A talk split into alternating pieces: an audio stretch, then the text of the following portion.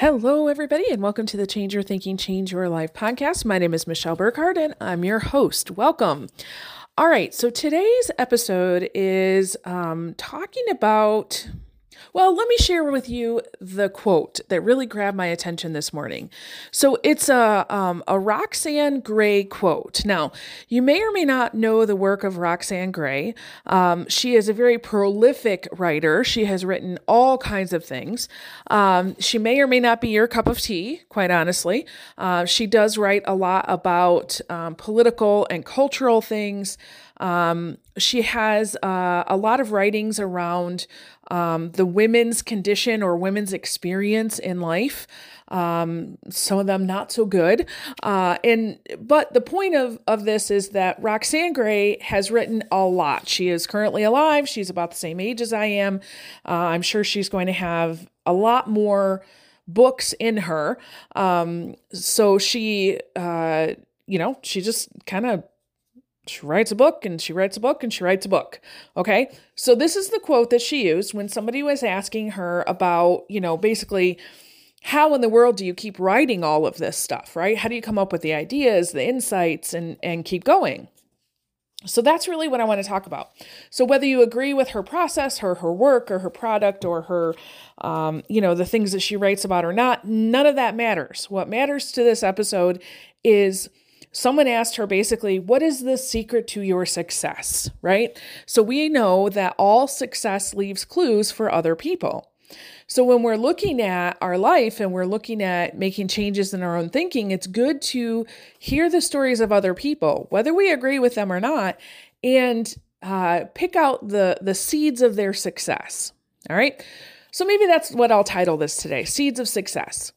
So this is what Roxane Gray answered when somebody asked her that question. There was no magic in it. I just wrote constantly and kept trying to get better and nurtured delusions. It's totally normal. Okay, so there are three things I want to tease out in here. First of all, she wrote constantly. Um, so, writers write, Speakers speak, coaches coach. Uh, whatever your passion is, uh, you need to be doing that thing. And so, if you really feel like your passion is writing and you don't write every single day, then your passion probably isn't writing. okay. Um, or if it is, then you're probably not feeling real good about life. Uh, I love to speak, I love to train, I love to have conversations with people. I love to have meaningful, deep conversations and connections with others where, you know, they're coming to an aha moment and they're changing their thinking. That's why I do this podcast. That's why I do the courses that I do. That's why I um, you know, have tons of uh, coaching clients because I love doing that all day long. Okay. So that's what she said. She wrote constantly. Now, she didn't say she was good at it. She didn't say she started out perfect. She just wrote constantly, right? So the next secret is she said, I kept trying to get better. So in essence, she started and then she said, okay, how can I get to that next level, right? So this is where a lot of people, you know, when they start something new and they think, "Oh, I want to I want to go do this." Maybe they're starting a business, going to school, changing a habit. You just have to start and then you can make adjustments. But if you never start, you can never adjust, right? And so I'm I'm sure as Roxane was writing, there's you know as much as uh, people look at all of these books that she's published, and she really is adding to conversations um, that I think need to be had. But I wonder, I just wonder how many pieces of paper, or maybe she writes digitally. I don't know her process on that, but how much content has she created that wasn't good? right? John Maxwell talks about this all the time. He chuckles when people bring him, you know, books that I don't know how many he's written at this point, but you know, when they bring him books within the first years of him as a writer, he just chuckles because he's like, those are terrible books. you know, they were good to start with, but uh, you know, he he's just he's got better work in his old age, right? Um, and I look at that for myself too, always wanting to get better. You know, when I go to step on a stage, I have an action step. This is the thing I want to practice. This is the thing I want to get better at.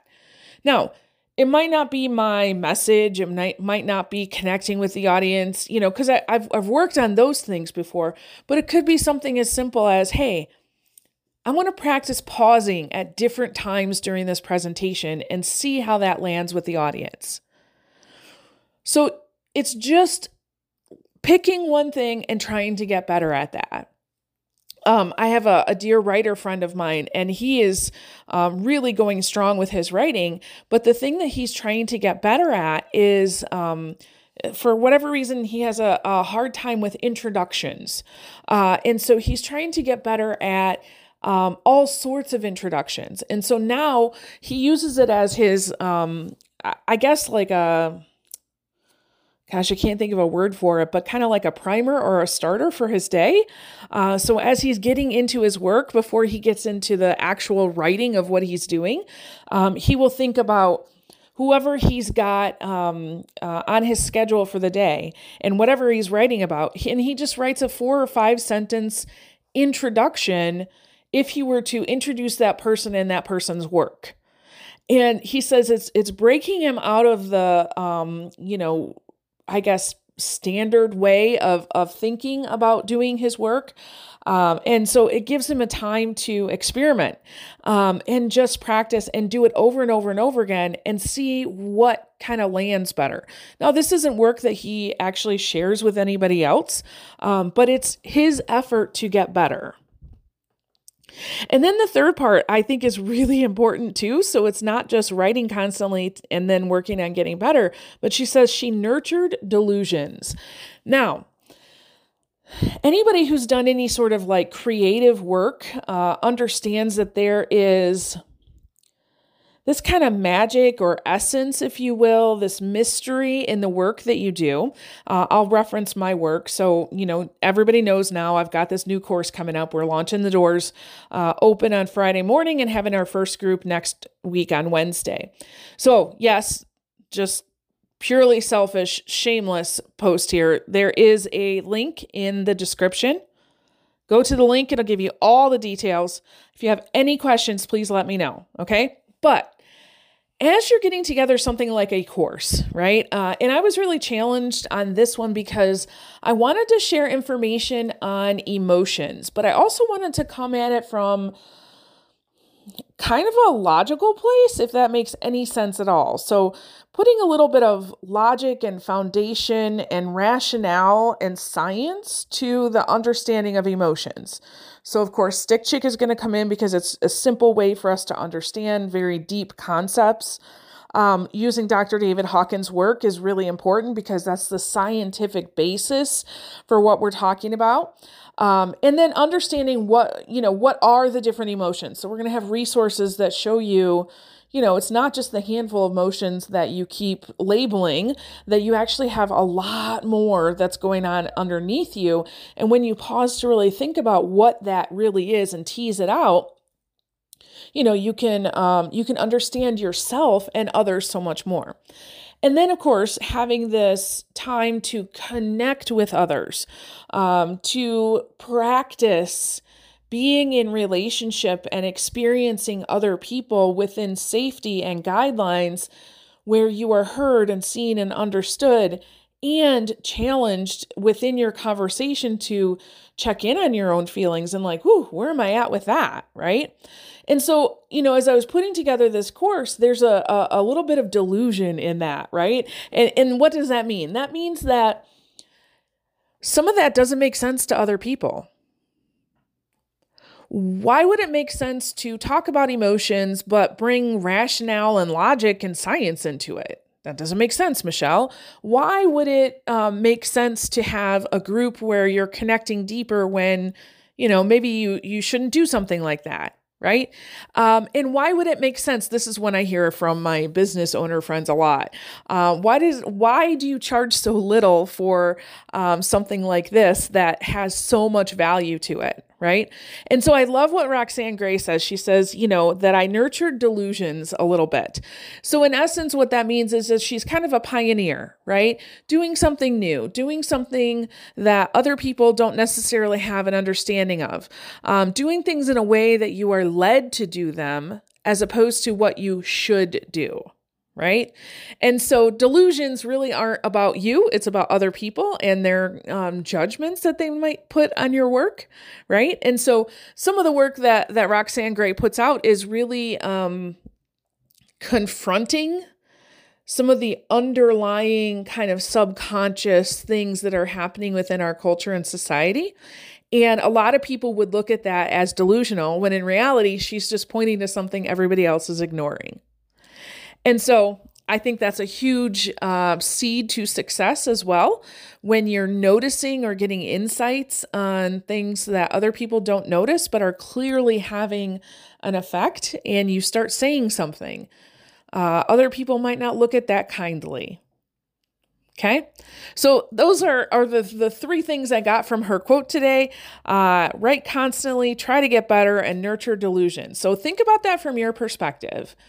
What are you trying to uh, work on in your life? Right? Um, what is it that that's really a passion or a desire that's drawing you? Um, and how are you doing something with that every day? I have a dear friend she's kind of in retirement. She's a, um, a snowbird and as I say that, I'm, I'm literally looking outside today. Uh, we have a, a, big snowstorm coming through the day. We've got eh, maybe half an inch so far, um, but we'll probably get quite a few inches here today. But she's safe down there in Florida doing her thing. Um, and painting is her passion. And so that's what she's doing every single day is painting, right? And whatever it is that you're working on, are you are you getting better? Do you have a process of practice, right? That you're getting better at what you're doing? And are you are you doing things your way or are you doing things the way that other people say you should? right? So like if you're a painter are you are you going to those classes where they tell you what to paint and how to paint which is a good start but if you're truly a painter you're going to have to kind of break out of that mold. You're going to have to experiment a little bit. You're going to have to do something different than you've never done before Okay, so there are definite seeds to success uh, within this one quote. There's seeds to success all around you today. Um, if you start training your brain to find those seeds, I guarantee you, you will. All right. So yes, go check out that link in the description. See if the the course is right for you. Let me know your questions. Uh, and with that, I release you into the wild. Go forth and prosper. Have an amazing day. We'll catch you next time. All right. Bye bye.